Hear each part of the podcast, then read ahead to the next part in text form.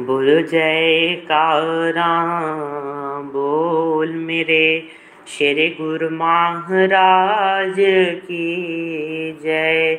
बोलो साचे दरबार की जय।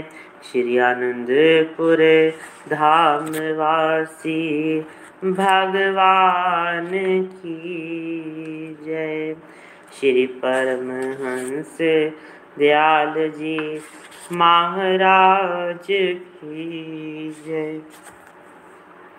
श्री मुख प्रवचन, श्री परमहंस दयाल जी की परमार्थ पर्द पर अग्रसर होकर सत्संग उपदेश की धारा निरंतर बहती रहे। उनमें से कुछ विशेष श्रीमुख प्रवचनों को जीव कल्याण हेतु संग्रहित किया गया है। वे निम्नलिखित हैं। प्रवचन नंबर वन। मनुष्य का मन ऐसी प्रकृति का बना हुआ है कि जिस पर प्रत्येक प्राणी का भाव अंकित हो जाता है, जिसको संस्कार कहते हैं। मन की ऐसी अवस्था है कि यह निंदा, बुराई तथा अपनी प्रशंसा की बातों को ध्यान से सुनता है। यही बातें विचार का रूप धारण कर लेती है और विचार ही संस्कार बनते हैं। जिस प्रकार घर की सफ़ाई करने में तो अधिक समय लगता है, परंतु कूड़ा, कर कट बिखेरते समय समय देर नहीं लगता। पानी को ही ले लो। पानी में यदि रेत, मिट्टी आदि डालो, जाए तो वह पानी शीघ्र ही गंदा हो जाएगा। परंतु उस पानी को साफ़ करने के लिए कितने ही साधन अपनाने पड़ते हैं। उसे फ़िल्टर करना, छानना आदि कई ढंग अपनाने पड़ते हैं। तब कहीं जाकर पानी साफ़ होता है। इस प्रकार मन को संत पुरुषों की सुसंगति तथा सदगुरु के बताए हुए उपदेश, सुरत शब्द योग से साफ़ किया जा सकता है। फिर यह मन मायावी संस्कारों से विमुख हो जाएगा और आत्मिक आनंद को प्राप्त कर लेगा। परंतु यदि इसे इधर उधर के विचारों में उलझा दिया जाए तो वह बुरे विचार, संस्कार रूप बीज बन जाएँगे जे में से उसी प्रकार के विषय की उपत्ति होगी और वैसे ही फल लगेंगे।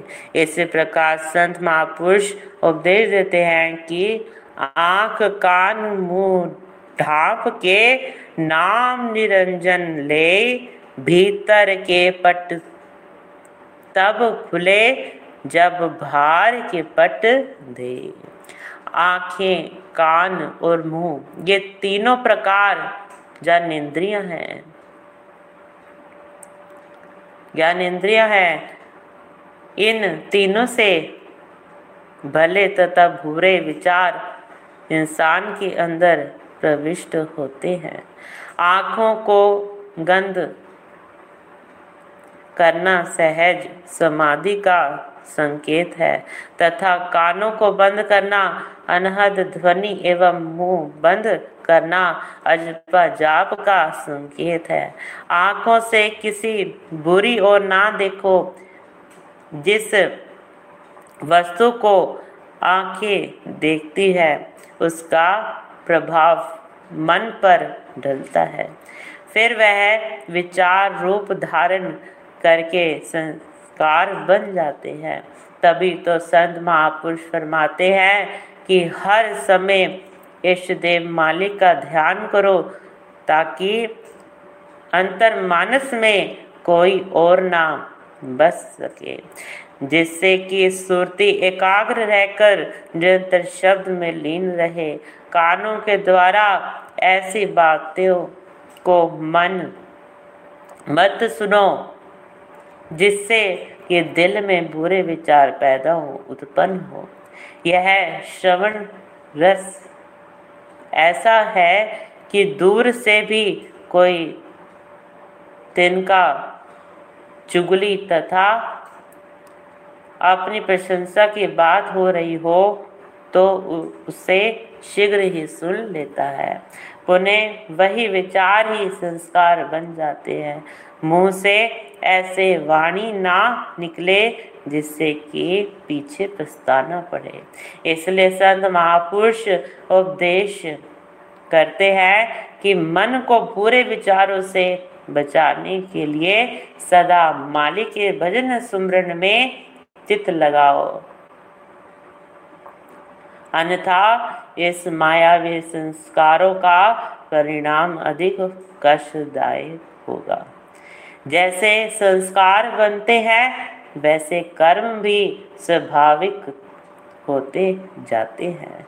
अतः यदि यदि लक्ष्य को पाना चाहते हो तो ऐसा विचार पैदा करो जिससे श्रेष्ठ कर्म हो और वही कर्म फिर संस्कार बन जाए। संत महापुरुषों की पावन संगति से शुभ विचार मिलते हैं।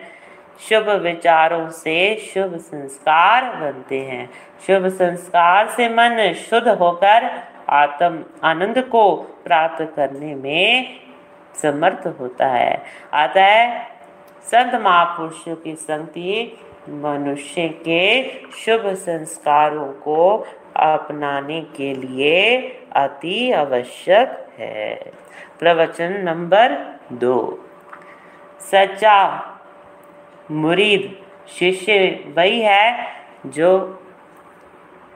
खुद ही को मार दे। साधारण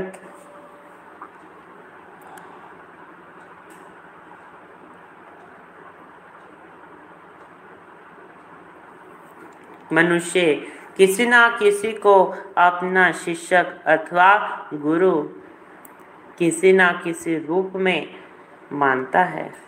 वास्तव में मुरीद नाम है सर्व मुर्दे का। जिस प्रकार मृतक प्राणी का शव कुछ भी नहीं करता, चाहे उसे जल में प्रवाहित अथवा चिता में जलाओ। वह तो जीवित मनुष्य के हाथ में होता है।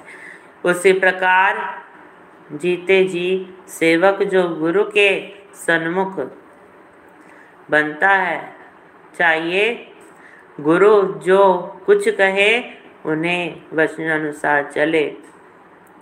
किसी भी बात में अपनी बुद्धि अथवा चतुराई ना दिखाए।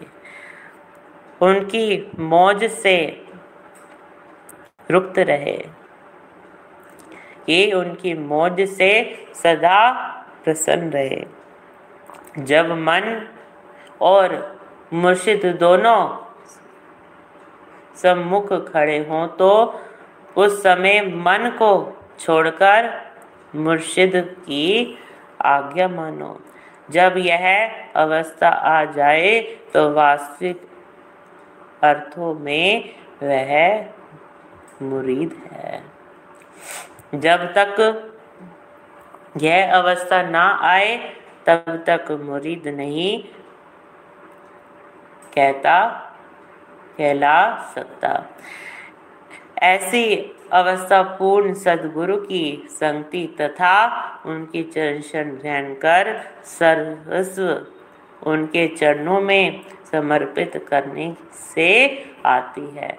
भक्ति और अहंकार दोनों एक समान स्थान पर नहीं ठहर सकते। इन दोनों का आपस में बैर है। जिस हृदय में भक्ति का निवास है, वह अहंकार का कोई नाम नहीं। जिस हृदय में अहंकार ने निवास किया, वहाँ से भक्ति दूर हो गई। जिसके दिल में अहंकार समाया हुआ हो, और वह, यह भी समझे कि मैं भक्ति कर रहा हूँ तो यह उसकी भूल भारी भूल है। भक्ति करने के लिए अथवा मुरीद बनने के लिए मान, बड़ाई, कीर्ति, अहंकार आदि सबसे दूर रहना पड़ता है। यह मन है कि ऐसा ही तनिक सा गुण प्रवेश करने पर इनमें अहंकार आ जाता है। परंतु अहंकार का ढंग अत्यंत भयानक है। जैसे किसी भरे हुए दूध के बर्तन में तनिक सी कटाई डाल देना, अर्थात अमृत में, अमृत के बर्तन में थोड़ा सा विष डाल देना, पर परिस्थिति सर्वथा बदल जाती है। ऐसे ही अहंकार में आने से भक्ति का रूप बिल्कुल बदल जाता है। अहंकार भक्ति की कमाई को बिल्कुल नष्ट कर देता है। संत चरण दास जी फरमाते हैं, क्या चरण दास यो कहत है, सुनियो संत सुजान मुक्ति मूल अधीनता नरक मूल अभिमान। अर्थात नम्रता से ही मुक्ति मिलती है। इसी प्रकार मुरिद ने के लिए नम्रता का गुण आवश्यक है।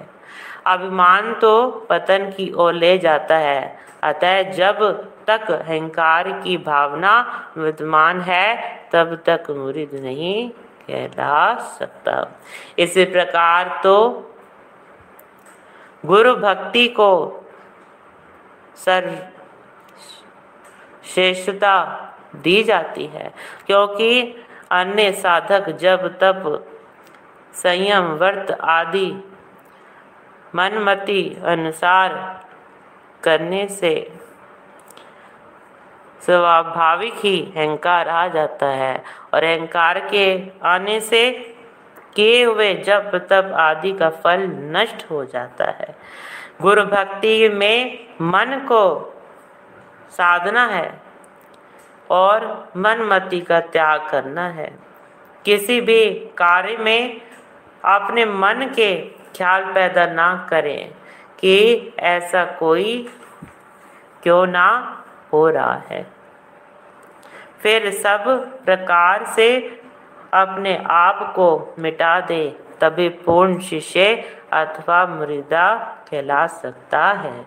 यही तभी तो यह तभी तो सकता है जब समय के संत महापुरुषों की सुसंगति प्राप्त हो। संत दादो दयाल जी फरमाते हैं दादू आपा जब लवे, तब लग दूजा होए। जब यूँ आपा मिटी गया, तब दूजा नहीं कोई अर्थात जब तक खुदी है, तब तक परमात्मा का स्वरूप भिन्न भिन्न रूप नज़र आता है। जब अहंकार मिट जाता है, आत्मा और परमात्मा का एक ही स्वरूप दिखाई देता है। अहंकार एक भारी शत्रु है, इसीलिए जो भी इंसान त्याग कर दे, विषय वासना से रहित हो जाए, गुरु की सेवा तन मन धन से करे, गुरु के वचनों पर पूर्ण श्रद्धा और विश्वास रखे, वही सच्चा मुरीद यानी शिष्य है। तीसरा प्रवचन। ये है, जिज्ञासु की सुरती को साधना और अभ्यास में, जिन आंतरिक मंजिलों में से होकर गुजरना पड़ता है, उनका विशद वर्णन आप सुचारू रूप से किया करते थे। अजबा जाभन अनाहत शब्द और सहज समाधि के विषय में साधक के मार्ग में आने वाली कठिनाइयों का समाधान भी आप ऐसे सरल ढंग से किया करते थे कि साधक को शीघ्र ही समझ आ जाता था। पिंड देश में चक्र वेदन कैसे किया जाए और ब्रह्मांड में सुरती किस प्रकार निवास करती है? इसके विषय में आप फरमाते थे कि स्थूल शरीर में मन, बुद्धि और चित्त ये अंश है। पृथ्वी यही देह है। प्रथम सुरती की धारा पिंड देश से चलती है। फिर कई कठिनाइयों को पार करती हुई ब्रह्मांड में पहुँचती है। नाभि से हृदय हृदय से कंठ कंठ से ललाट तक तो माया का बसेरा है। इससे आगे ब्रिकुटी के मध्य में जो लोग है, उसे सहस्त्र दल कमल कहते हैं। यहाँ से ब्रह्मांड की मंजिलें आरंभ होने लगती है। जो संत महापुरुषों के चरण शरण ग्रहण कर उनकी कृपा से पार की जा सकती है। आपने इसके आगे दसवें द्वार का पूर्ण रहस्य बताया, जो केवल समय के संत महापुरुष के शरण में जाने से ही जाना जा सकता है। क्योंकि लिखने से तो वह केवल वाचक ज्ञान बन कर रह जाता है। पुस्तकीय ज्ञान से भक्ति की आंतरिक मंजिलों को पार करना असंभव है। ऐसे आंतरिक मार्ग को पार करने के लिए श्री परम सन श्री कबीर साहिब जी उपदेश देते हैं अवरन बरन अमूरत जो कहो ताही, किन पैक गुरु दयाते पावही सूरत, निरत करी दे। जो आत्मा सर्वनिम है, जिसका कोई रंग रूप नहीं, उसे सदगुरु की दया से देखा जा सकता है। उनके शब्द में सुरती लगा कर देखो। पूर्ण संत महापुरुषों की संगति तथा सदगुरु के ध्यान से ही जीव आंतरिक दृश्यों को देख सकता है। प्रवचन नंबर चार। आपने मालिक श्री ईष्टदेव के ध्यान में एकाग्रता के विषय में आप यह भजन उच्चारण करते थे कि मन के लगावे सो हरि पावे। योगी अविधि मन को लगावे। योगी अविधि मन को लगावे।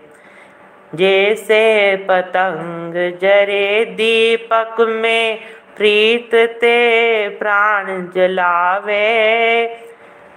जगमत जोत सही नहीं जावे जोत में आन समावे जोत में आन समावे। जैसे नारी पनघट को जात है, सिर गागर भर लावे। सखी संग से बोलत चालत सूरत गागर से लावे। जैसे नट कला के कारण गांडा डोल बजावे, गांडा डोल बजावे। अपना बोझ सात सिरों पर सूरत बास से लावे। सूरत बास से लावे। मन के लगावे सो हरि पावे। योगी अवधि ध्यान लगावे। योगी अवधि ध्यान लगावे। मन के लगावे सो हरि पावे। मन के लगावे सो हरि पावे, योगी अवधि ध्यान लगावे। जैसे पतंग जरे दीपक में प्रेत से प्राण जलावे, प्रेत से प्राण जलावे, प्रेत से प्राण जलावे। अर्थात जो प्राणी मन को ध्यान में जोड़ लेता है, वही मालिक को प्राप्त कर सकता है। प्रभु को प्राप्त करने के अभिलाषी इस साधन से मन को इष्ट देव के साथ जोड़। जैसे पतंगा दीपक पर जल जाता है और अपनी प्रीति को दृढ़ करता है। उससे दीपक की ज्योत सहन नहीं हो सकती। वह ज्योति अत्यधिक प्रकाश में होती है। तो पतंगा भी उसी ज्योति में जलकर ज्योतिर्मयी हो जाता है। पनिहारिन कुएँ पर पानी लेने के लिए सिर पर गागर उठाकर ले जाती है। लौटते हुए सिर पर भारी हुए गागर उठाती है। रास्ते में सखियों के संग बातें भी करती है, परंतु उसकी सूरती गागर में ही होती है कि गागर कहीं डोलने ना पाए। नट अपनी कला दिखाने के लिए रस्सी पर चढ़कर अपना ढोल बजाता है। उसका ख्याल ढोल की सुर में होता है। इस प्रकार ही साधु जन अपने ध्यान का केंद्र श्री सदगुरु के उपदेश को बनाकर अपनी सुरती को शब्द में लीन कर अपने लक्ष्य को प्राप्त कर लेते हैं। संत महापुरुष उपदेश देते हैं कि एकाग्रता ही प्रत्येक काम की सफलता है। जिस काम को एकाग्रचित होकर किया जाए, वह कठिन से कठिन कार्य भी सरल बन जाता है। ऐसे ही प्रभु प्राप्ति में भी यदि मन को संसारिक भोगेश्वरों से हटाकर और एकाग्र करके भजन ध्यान में लगाया जाए तो अपने लक्ष्य की प्राप्ति हो जाती है। मन को एकाग्र करने के लिए तथा ईश्वर प्राप्ति के लिए आप चार साधन बताते थे। अभ्यास, विचार, ध्यान, समाधि। फकीरों के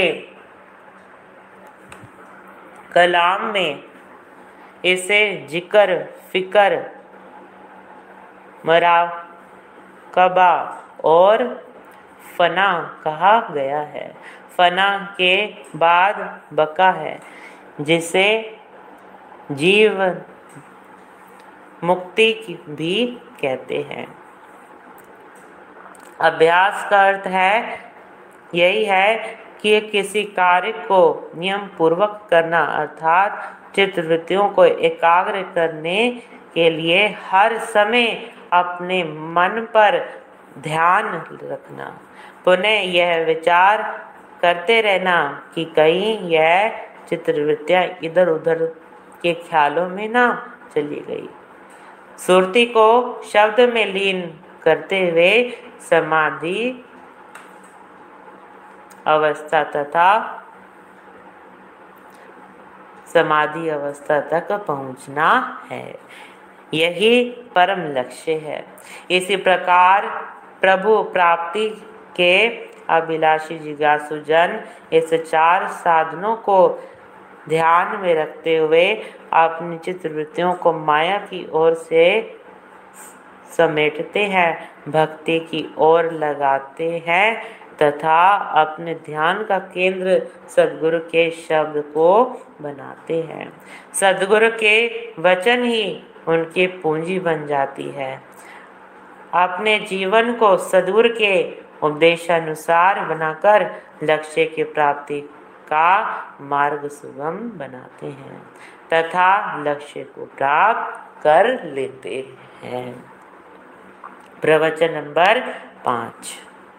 इंसान का मन मोम के समान है। फिर भी ना जाने मनुष्य क्यों मन की शिकायत करता है कि नाम सुमरन में मन नहीं लगता। यह साधारण सा, दृष्टांत कितने गुण रहस्यों को लिए हुए है कि मोम को पिघलाकर उसे किसी भी आकार में डाला जा सकता है। चाहे तो उसे दीपक में भरकर दीपक का आकार बना दें। चाहे गिलास में डालकर उसे गिलास का आकार बना दें। चाहे उसी पिघले हुए मोम को बूंद बूंद करके मिट्टी में मिला दो। यह मनुष्य पर निर्भर है कि जैसे चाहे मोम की शक्ल बना दे। इसी प्रकार मन भी मोम की न्यायी है। इस पर चाहो तो माया अथवा माया के विचारों का प्रभाव डालो अथवा संत महापुरुषों की संगति का। यह मन उसी सांचे में ढल जाएगा। यदि इस मन पर मायावी विचारों का प्रभाव पड़ जाता हो तो यह जीव चौरासी लाख योनियों में आवागमन के चक्र में फंसकर रह जाएगा। छुटकारा मिलना अति कठिन है। यदि सत महापुरुषों की संगति प्राप्त की जाए तो अपने मानव जन्म के लक्ष्य की प्राप्ति करने में सफल होगा। जैसे मोम में को आदि जलाया जाए तो वह जलकर रोशनी देता है और स्वयं जलकर समाप्त हो जाती है। ऐसे ही मन और आदि गुरु भक्ति के साधनों में साथ लिए जाए तो मन के विचार एवं संकल्प विकल्प समाप्त हो जाते हैं। अंदर में उजाला हो जाता है तो क्या ना, क्यों ना गुरु भक्ति के संस्कार इस मन पर डाले जाए, जिससे जीव को जन्म जन्मांतरों तक चौरासी की यातना ना झेलनी पड़े। प्रवचन नंबर छ समय अनुसार कई बातों में परिवर्तन होता है। सर्वसाधारण का कथन है कि सतयुग में मनुष्य की आयु लगभग लंबी होती थी। स्वास्थ्य बहुत अच्छा होता था। इसी प्रकार जीवन का आनंद प्राप्त कर लेते थे। कल युग में थोड़ी आयु में अवस्था खराब हो जाती है। इस प्रकार थोड़ी आयु में ही जीवन का आनंद ले लेना चाहिए। इसका यह अर्थ नहीं समझना चाहिए कि थोड़ी आयु होने पर शारीरिक सुखों एवं ऐश्वर्य भोगों में आनंद प्राप्त कर लिया जाए। इसका वास्तविक रहस्य संत महापुरुष यह बताते हैं कि सतयुग में भी लोग अत्यंतिक समय तपस्या, साधना, गुरु भक्ति में व्यतीत करते थे। सुर शब्द योग में अभ्यास से धीरे धीरे आत्म साक्षात हो जाता था, जिससे कि सतयुग के जीव जीवन का आनंद प्राप्त कर लेते थे। इसी प्रकार ही यदि कलयुग में भी श्रुत शब्द योग की साधना तथा गुरु भक्ति की ओर ध्यान दिया जाए तो थोड़ी समय में आत्मा आत्म साक्षात्कार हो सकता है और जीवन का आनंद प्राप्त किया जा सकता है, क्योंकि सुख, भजन, अभ्यास तथा आत्मिक उन्नति पर निर्भर है। आयु पर नहीं। संत महापुरुष चेतावनी देते हैं कि इसी थोड़ी आयु में ही भजन सुमरण कर जीवन का वास्तविक आनंद प्राप्त करो। प्रवचन नंबर सात। एक रोज अरशाद हुआ है। कहा ना पावक जरी सके काहे ना समुद्र समाई कहा ना करे अबला प्रबल के ही जग काल ना खाई। यश नहीं पावक जरी सके, मन न समुद्र समाए सुत नहीं अबला जन सके, नाम काल नहीं खाए। आग में कौन सी वस्तु नहीं जलती? समुद्र में क्या नहीं समझ सकता। वह कौन सा प्रबल कार्य है जो अबला नहीं कर सकते? संसार में वह कौन है जिसे काल नहीं खा सकता? इसका उत्तर यही है कि यश अर्थात लोकोत्तर महापुरुषों की महिमा ऐसी है जिसे आग जला नहीं सकती। मन समुद्र के से भी विशाल है। एकमात्र मन ही ऐसा है जो समुद्र में नहीं समा सकता। असमर्थ एवं गुणहीन नारी को अपला कहा जाता है। ऐसी नारी समस्त श्रेष्ठ गुणों से संपन्न संतान को जन्म नहीं दे सकती। नाम अर्थात सदूर का प्रदान किया हुआ अंतर का शब्द ही ऐसा है जिसे काल नहीं खा सकता। अब तो नाम से ही तो काल भी भय खाता है। श्री सदगुरुदेव महाराज ने बताया कि संसार में रहकर संत महापुरुषों की चर्चन ग्रहण कर उससे नाम दीक्षा लो, जिससे काल भी भय खाता है। और समुद्र से भी विशाल मन को जीता जा सकता है। मन को समुद्र से भी विशाल इत्यादि बना लो। कि मन एक सेकंड में सात समुद्र से पार की यात्रा कर आता है। जैसे समुद्र की तरह को, सतह को पाना कठिन है वैसे ही इस मन के संकल्प विकल्पों का मिटाना समुद्र की तरह पानी से भी अधिक कठिन है।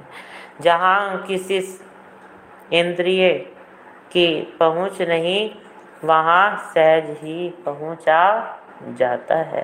बिना किसी प्रकट अवस्था के कभी रोका नहीं है।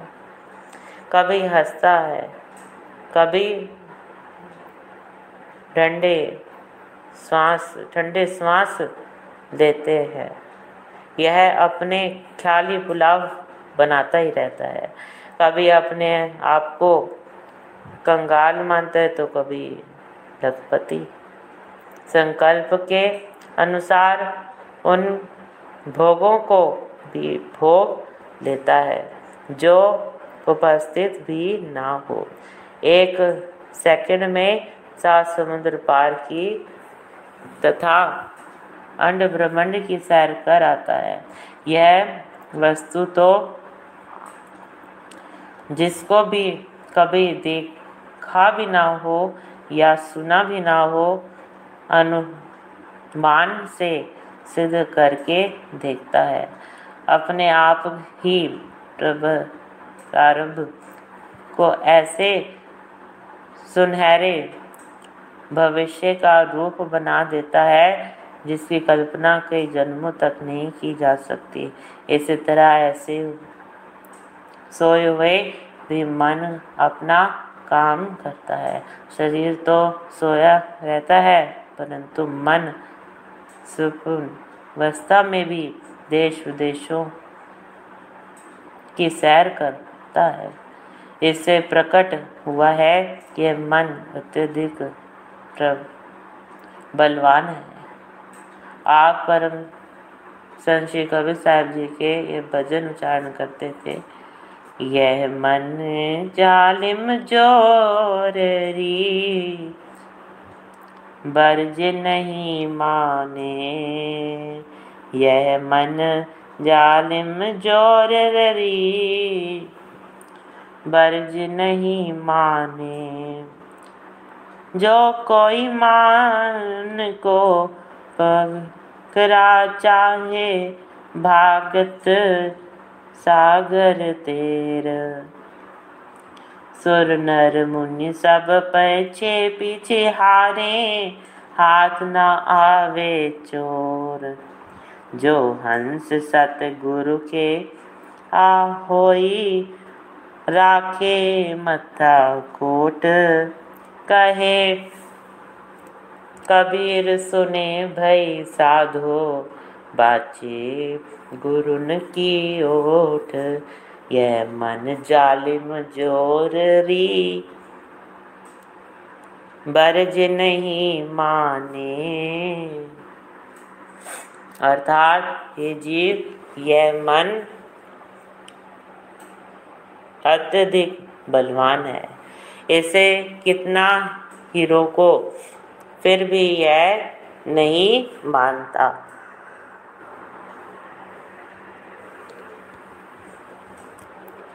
जो कोई इसको पकड़ना चाहे, दरवाजे तोड़कर, अर्थात सब साधनों को निष्फल कर भाग जाता है।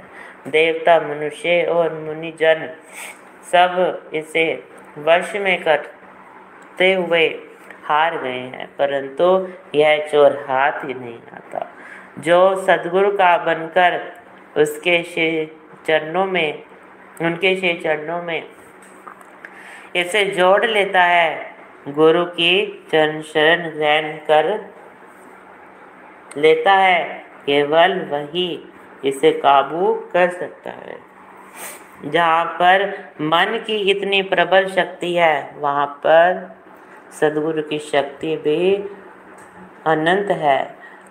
इसे पराजित करने के लिए सदगुरु का शब्द सेवा, ध्यान से वश में करने के अंकुश है। महापुरुष फरमाते हैं, यह मन भूत समान है। दौड़े दांत पसार बाँस गाढ़ी उतरे चढ़े, सब बल जावे हार। कि यह मन भूत के समान है, जब इसे खाली छोड़ दो तो यह खाने को दौड़ता है। संत महापुरुष फरमाते हैं कि जब इसका कोई काम ना हो तो इसे बाँध बाँस पर उतरने, चढ़ने के लिए काम पर लगा दो तो उसकी शक्ति समाप्त हो जाएगी। अतः हर समय सदगुरु के शब्द में मन को लगाए रखना चाहिए, ताकि लक्ष्य को प्राप्त कर सके। यह बाँस अजपा जाप है। का संकेत है। श्री सदगुरुदेव महाराज जी ही इसकी युक्ति बतलाते हैं। उनकी आज्ञा में उनके श्री वचनानुसार चलने से ही इस बलवान मन को वश में किया जा सकता है। प्रवचन नंबर आठ।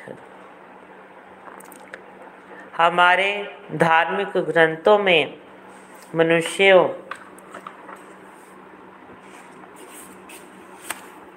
की अवस्थाओं को चार भागों में विभिन्न किया गया है।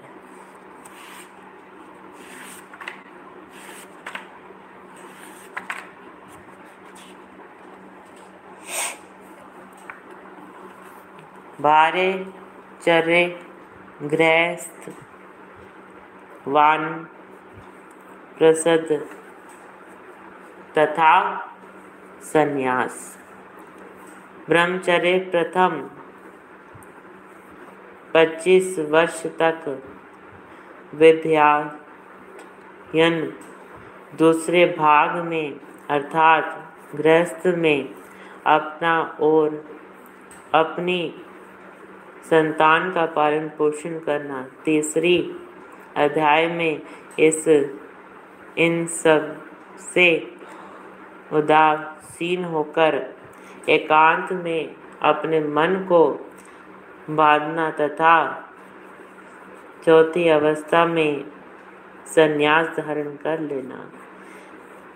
इन, इसका वास्तविक रहस्य संत महापुरुष यह बताते हैं कि प्रथम आयु ज्ञान प्राप्त करने के लिए इस आयु में जीव को आत्मज्ञान प्राप्त करना चाहिए, क्योंकि बचपन में जो संस्कार जीव के मन पर पड़ जाते हैं, वही बड़े होकर फलीभूत होते हैं। परंतु होता यह है कि इस अवस्था में केवल पुस्तकीय ज्ञान को ही प्राथमिकता दी जाती है। जरा विचार करके देखो कि केवल संसारिक पुस्तकें ज्ञान हमारी उत्मोत्ति उत्मोन्ति का साधन बन सकता है। यह पुस्तकीय ज्ञान तो शारीरिक भरण पोषण और संसारिक आचार व्यवहार की शिक्षा प्रदान कर सकता है। आत्मिक उन्नति में सहायक नहीं हो सकता। ब्रह्मचर्य का अर्थ यही है। कि ब्रह्म का ज्ञान प्राप्त करना, इस आयु में इस दिव्या का ज्ञान आरंभ ना किया तो बड़े होकर इस विद्या को प्राप्त करने में अत्यधिक कठिनाई का सामना करना पड़ेगा, क्योंकि बाल्यावस्था में मायावी संस्कारों का इतना प्रभाव नहीं होता जितना बड़े होकर पड़ जाता है। बचपन में चित्रवृत्तियों को एकाग्र करना अत्यंत सरल है, इसीलिए तो सभी लोग अपने बच्चों को बाल्यकाल से ही आश्रमों में आध्यात्मिक विद्या ग्रहण करने के लिए भेजते हैं। अतएव ब्रह्मचर्य का वास्तविक अर्थ है आत्मज्ञान प्राप्त करना। गृहस्थ आश्रम में अपने परिवार का पालन पोषण करते हुए संत महात्माओं की सेवा करना, अतिथि सत्कार तथा दीन दुनिया की सहायता करना परम कर्तव्य है। ग्रस्त आश्रम में रहते हुए जीव को अनासत भाव से जीवन व्यतीत करना चाहिए। ऐसे महापुरुष फरमाते हैं, जग रहो, जग ते अलग रहूँ। जोग, जुगती की रीत दोलन हृदय नाम ते लाई रहो दृढ़ प्रीत। अर्थात संसार में रहकर परमात्मा से मिलाप की सर्वोत्तम युक्ति यह है कि सर्वदा सुमरन में सुरती को लगाए रखो। संसारिक कार्य व्यवहार करते हुए उनमें अपना मन न फंसाओ। वान प्रसद का अर्थ है, मन को, के ख्यालों पर प्रतिबंध लगाना, चित्रवृत्तियों को विषय वासनों से उपराम करना। जब बचपन से ही बुरे संस्कार मन पर ना पड़े हुए होते तो ख्यालों का केंद्र लक्ष्य की प्राप्ति की ओर लगाने में देर ना लगेगी। मायावी विचारों और ख्यालों पर स्वयं करने के लिए श्री सदगुरुदेव जी के उपदेश अनुसार धीरे धीरे प्रवृत्तियाँ बदलने से मन का रुख आत्मिक विद्या की ओर चला जाता है। बस मन की मायावी संस्कारों से छोड़कर, मोड़कर आत्मज्ञान की ओर लगाना ही वान प्रसिद्ध है। संन्यास का अर्थ है, शुद्ध पवित्र भावनाओं से युक्त आत्म भाव में स्थित होना। जब जीव मन पर विजय प्राप्त कर सब इच्छाओं तथा वासनाओं से मन को मुक्त कर दे तो वही संन्यास है। इस प्रकार संत महापुरुषों ने ब्रह्मचर्य गृहस्थ वन प्रसद तथा संन्यास के वास्तविक तत्वों को समझाया है कि आत्मज्ञान प्राप्त करने के लिए ही इस अवस्थाओं को अपनाया गया है। अब अतएव आत्मज्ञान जीवन का विशेष अंग है। वास्तविक विद्या है जिसे ग्रहण कर जीवन सफल बनाना है। जैसे बादल के हट जाने पर सूर्य का दर्शन, दर्पण की मैल दूर करने से मुख का प्रतिबिंब या हिलते हुए पानी में के ठहर जाने से उसमें चेहरा प्रत्यक्ष दिख जाता है। उसी प्रकार मायावी बंधनों से मुक्त होने पर आत्मज्ञान से हृदय बिल्कुल शुद्ध स्थिर हो जाता है। तो इष्ट देव मालिक का स्वरूप दिल में दर्पण में दिखाई देता है। यही वास्तविक देह है जिसे पाना है।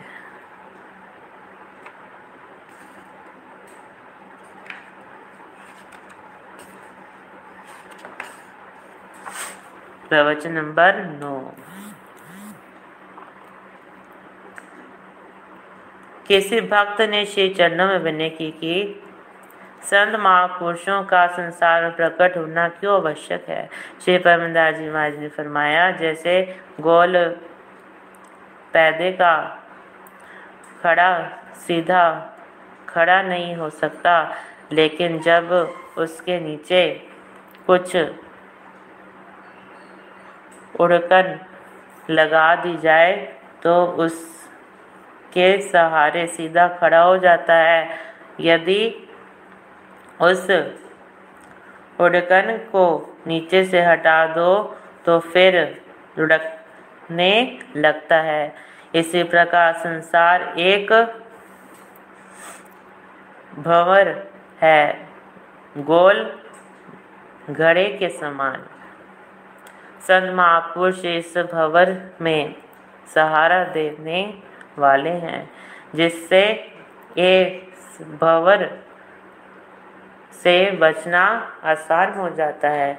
यदि संत महापुरुष इस संसार में प्रकट होकर अपने सदुपदेशों का आश्रय न देते तो जीव इस संसार रूपी भवर में फंसकर काल व माया का शिकार बनकर आवागमन के चक्र में फंसा ही रह जाए, जिससे छुटकारा मिलना कठिन है।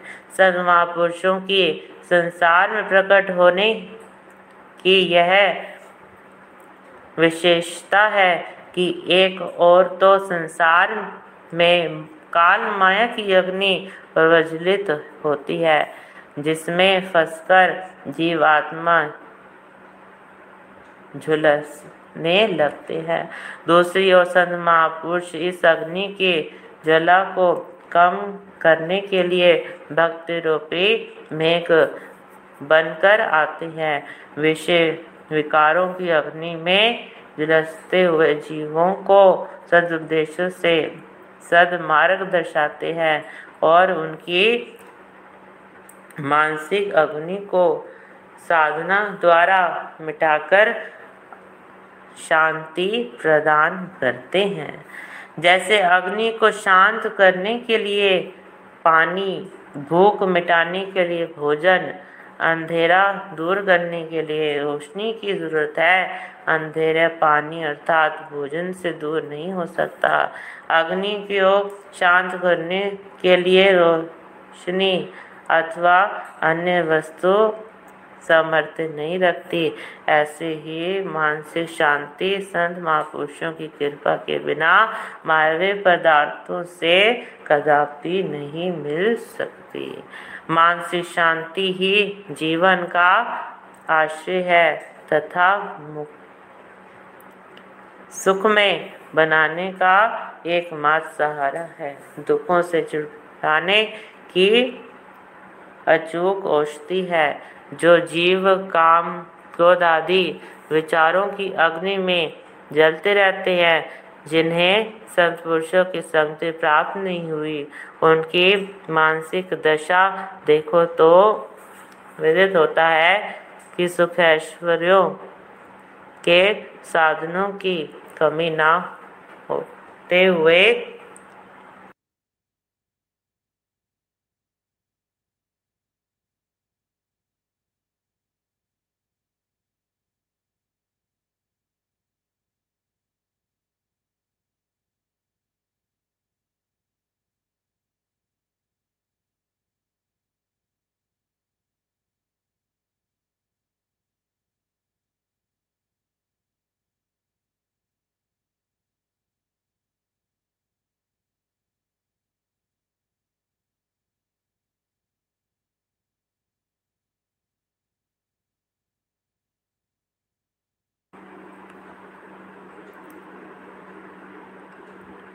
कमी ना होते हुए भी उनका जीवन दुख रूप बना हुआ है। चिंता की अग्नि में दिन रात झुलस रहे हैं और जीवन संसारिक ऐश्वर्य से संपन्न होता हुआ भी मानसिक शांति के कारण बहुत दुखी हुआ है।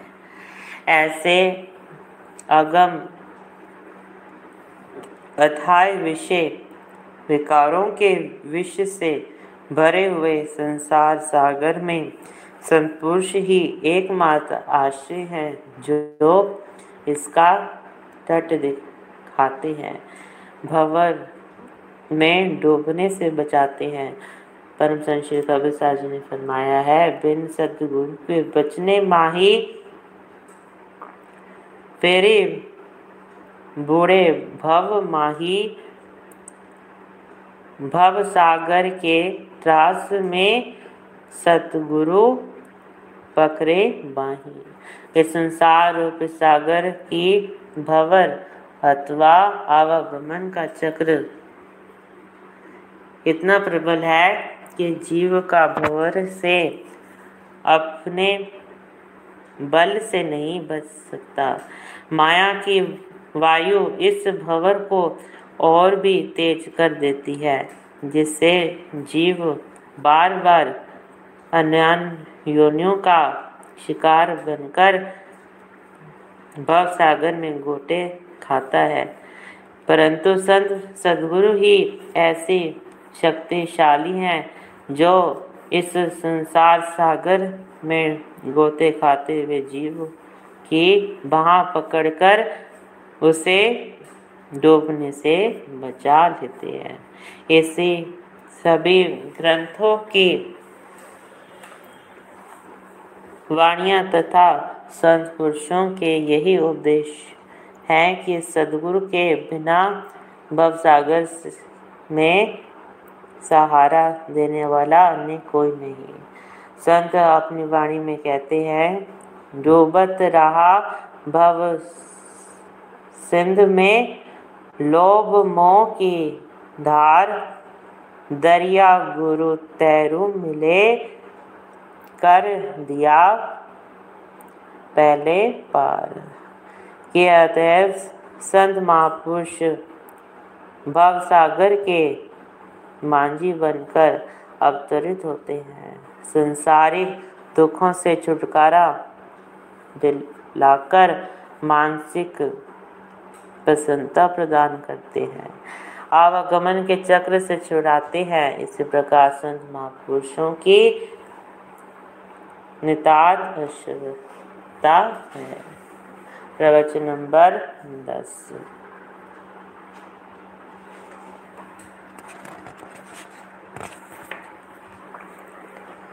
काले कपड़े पर यदि सहाय की बोतल भी उडेल दी जाए तो उस कपड़े के रंग रूप के में कुछ अंतर मालूम नहीं होता। अथाई को बिल्कुल नज़र नहीं आता, परंतु जब कपड़ा धुलेगा, उस समय स्याही निकलेगी। परंतु सफ़ेद कपड़े पर यदि जरा सा भी स्याही लग जाए तो उसका धब्बा दूर से दिखाई देता है। इसी प्रकार इंसान जन्म जानपुरों से माया के पंजे में आया हुआ है कि काले कपड़े की न्याय इसे पता ही नहीं चलता कि मुझ पर माया के कितने आवरण चढ़े हुए हैं। जब मनुष्य संत पुरुषों की संगति प्राप्त करता है तो माया के ये जीने आवरण दूर होते हैं। मायावी जीव को इसका कुछ भी ज्ञान नहीं। इसकी उपेक्षा गुरमुख जन सफ़ेद वस्त्र के समान है। जब वे माया तनिक सा भी अपना प्रभाव उन पर डालती है तो सफ़ेद वस्त्र पर धब्बे की न्याय दूर से दिखाई देती है। अतः गुरुमुख सदगुरु का आश्रय लेकर उसे दूर करने में समर्थ हो जाता है। गुरुमुख और मायावी जीव में कितना अंतर है। मायावी जीव पर माया के इतने आवरण चढ़े हुए हैं कि उसे अपनी हानि लाभ का कुछ पता ही नहीं चलता। माया युक्त मन को क्या पता चले कि भक्ति रूपी सफ़ेद कैसी किसे कहते हैं? जिसे अंधेरे में मार्ग दिखाई नहीं देता, ऐसे ही माया की जंजीरों में जकड़े हुए मायावी जीव की दशा है।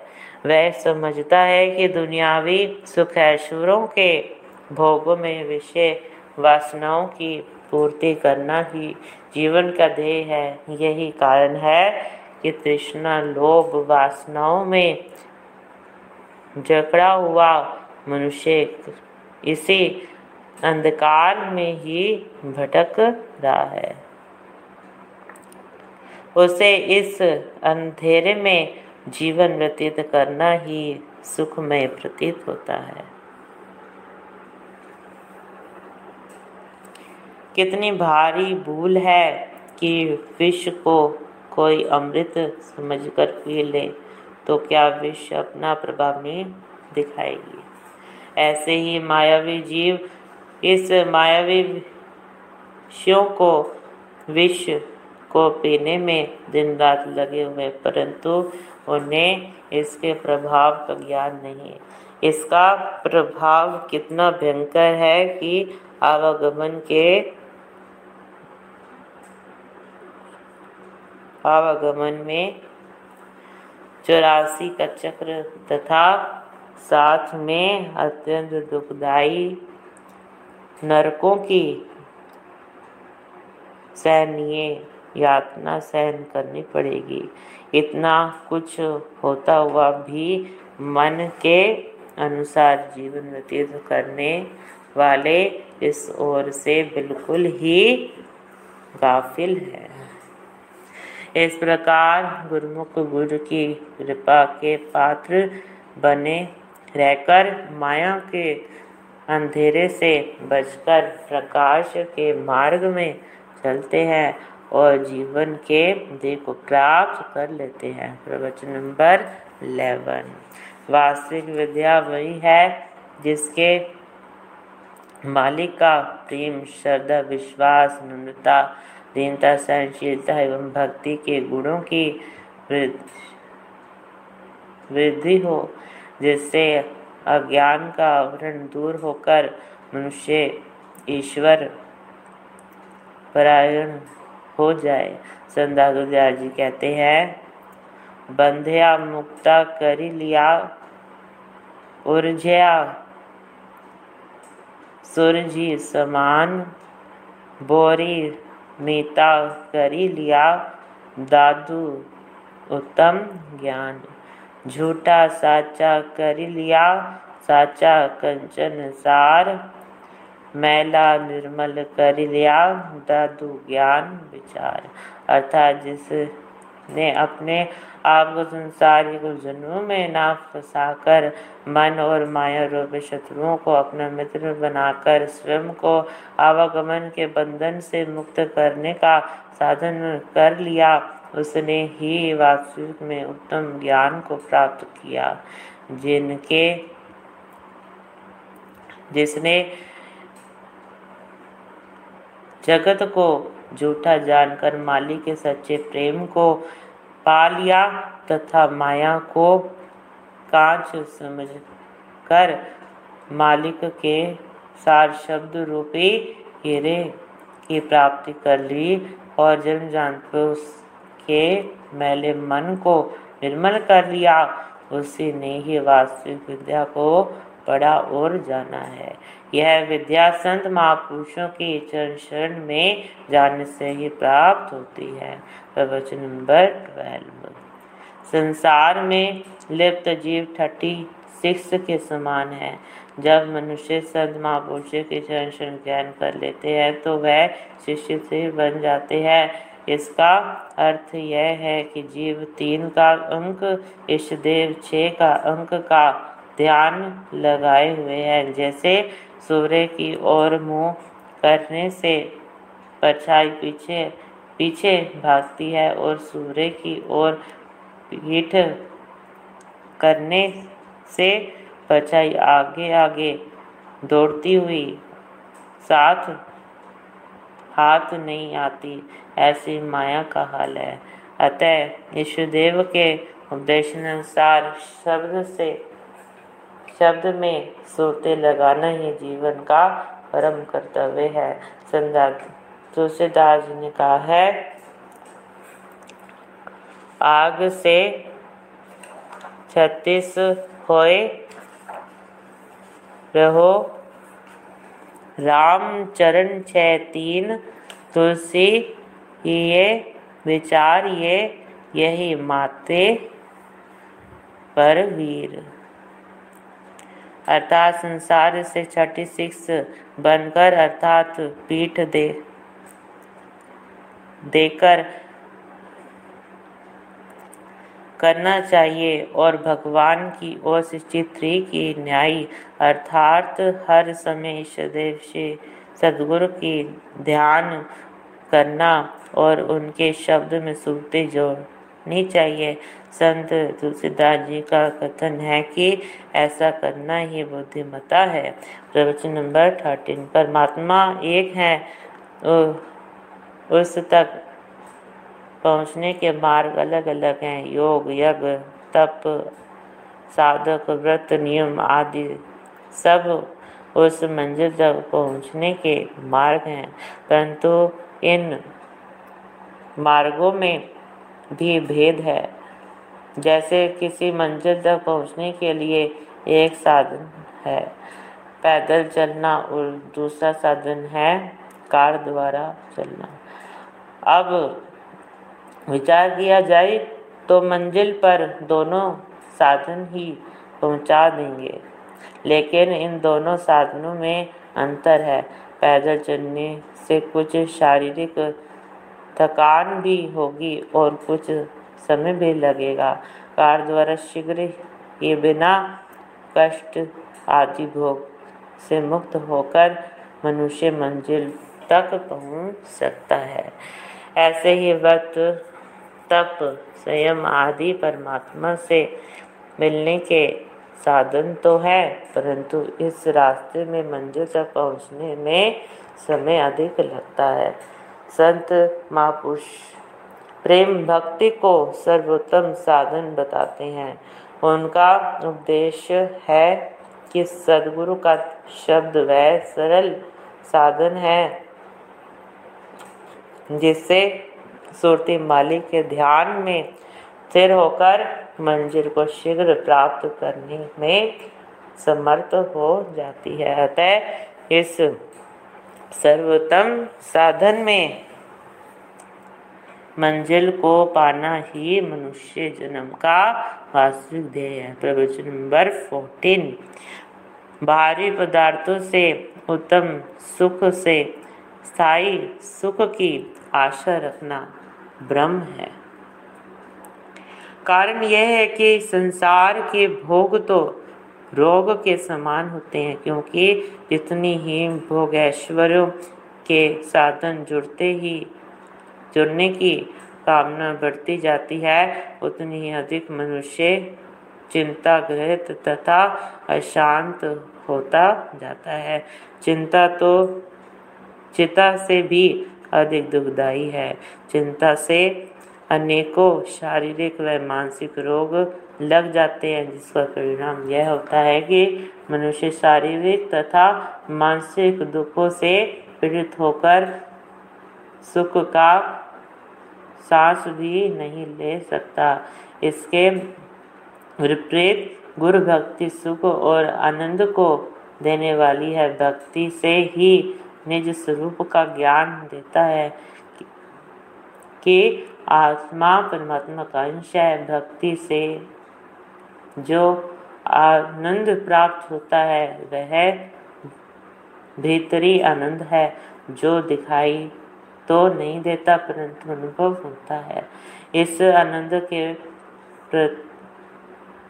प्राप्त होने पर मानसिक चिंतनाओं से मुक्ति मिल जाती है। इस लोक में सुख से जीवन व्यतीत करते हुए लोक भी सुखदायनी बन जाता है। प्रवचन नंबर पंद्रह दूध और पानी, सुगमता के से आपस में मिल सक जाते हैं, परंतु दूध का दही जमाकर उसे मंद कर माखन निकाला जाए। और फिर उस माखन को पानी में डालो तो माखन पानी में नहीं मिलता। अपितु उसमें ऊपर तैर ने लगता है। इस प्रकार भक्ति और माया दूध और पानी के समान है। कभी मन भक्ति की ओर जाता है तो कभी माया की ओर। जब सदगुरु द्वारा बताए हुए निरंतर अभ्यास से मन को संसारी विषयों से हटाकर माली के शब्द से जोड़ दिया जाए और सुरती को उसी में लीन कर दिया जाए तो फिर चाहे घर में रहे अथवा जंगल में वह मन फिर माखन की तरह माया से अलग रहता है। प्रवचन नंबर सिक्सटीन, परमात्मा अलग, अगोचर और अनामी है। इसीलिए उनका ना कोई रंग है, न नाम। जिस वस्तु का न कोई नाम हो, न रूप, वह इंद्रियों से नहीं जानी जा सकती। जितनी भी नाम तथा रूप वाली वस्तुएँ हैं, वे सब माया का ही रूप है। माया स्थूल रूप बनकर चमक धमक के साथ सबके सामने आती है। चित्रों में बनी हुई वस्तुएँ बिल्कुल सत्य दिखाई देती हैं, परंतु यदि उन्हें कोई प्राप्त करना चाहे तो वह प्राप्त नहीं कर सकता। चित्रों पर बने हुए फल आदि से किसी की भूख शांत नहीं होती। यदि कोई इससे भूख मिटाना चाहे तो यह उसकी भारी भूल है। चित्र तो यथार्थ की नकल है। महापुरुष फरमाते हैं, बाकी दुनिया ब हकित, चमक ए तस्वीर, सत, जीव, कुलिसता, गुले, मुकसूर, बदामा, म, तलब। ये फरमाते हैं कि ऐसे ही माया की सब सूरतें झूठी होकर भी सच्चे, सच्ची दिखाई देती है, परंतु यह विशेष विचार चार करना है कि संसार की माया ना किसी की हुई है, ना होगी। यह कि जिसने के पास जाती है, वह यह समझने लगती है कि अब यह मेरा बन गई, परंतु वह तो परिस के तरह हाथ से निकल जाती है। इसकी रीति ही ऐसी है कि इससे सदा के लिए किसी को प्रसन्नता नहीं मिलती। आश्चर्य की बात यह है तो यह है कि जिसको संसार का जितना अधिक सुख तथा भोग मिलता है, वह सदा उससे अधिक ही इच्छा रखता है और प्राप्त ना होने पर वह उस इच्छा को खोज में तड़पता है।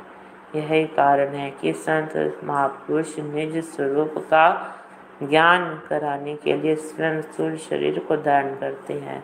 संत चेतावनी देते हैं कि यह जीव तो माया को अपना मत समझ उस परम आनंद को प्राप्त कर जिसको प्राप्त करने के पश्चात किसी दुख, गम व कलेश का नाम ही नहीं रहे।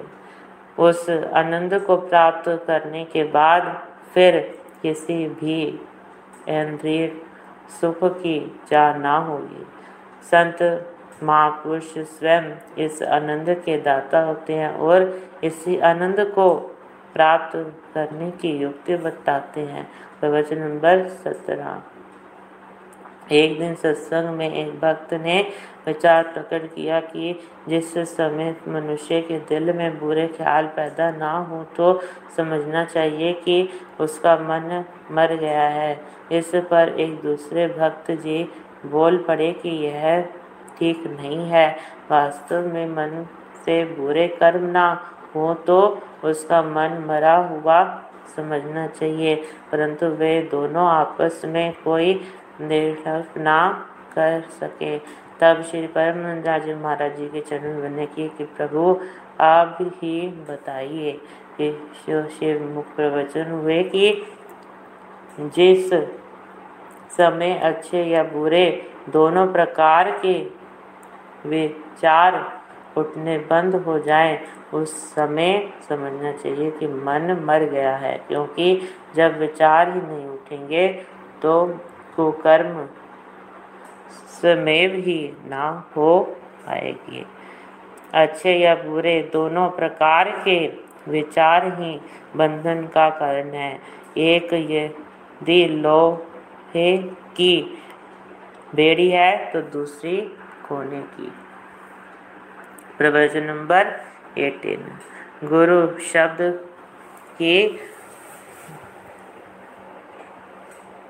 व्याख्या करते हुए आप फरमाते थे कि गो अंधेरा जानिए, रू करिए प्रकाश मेटे अज्ञानतम ज्ञान से गुरु नाम है दास। अंदर के अज्ञान और अंधकार को मिटाने, जो पूर्ण ज्ञान दे, वही गुरु है। पूर्ण गुरु वही है, जो पूर्ण भक्ति से संपन्न हो। सर्व ग्रंथ शास्त्रों और वेदों के स्वामी हो।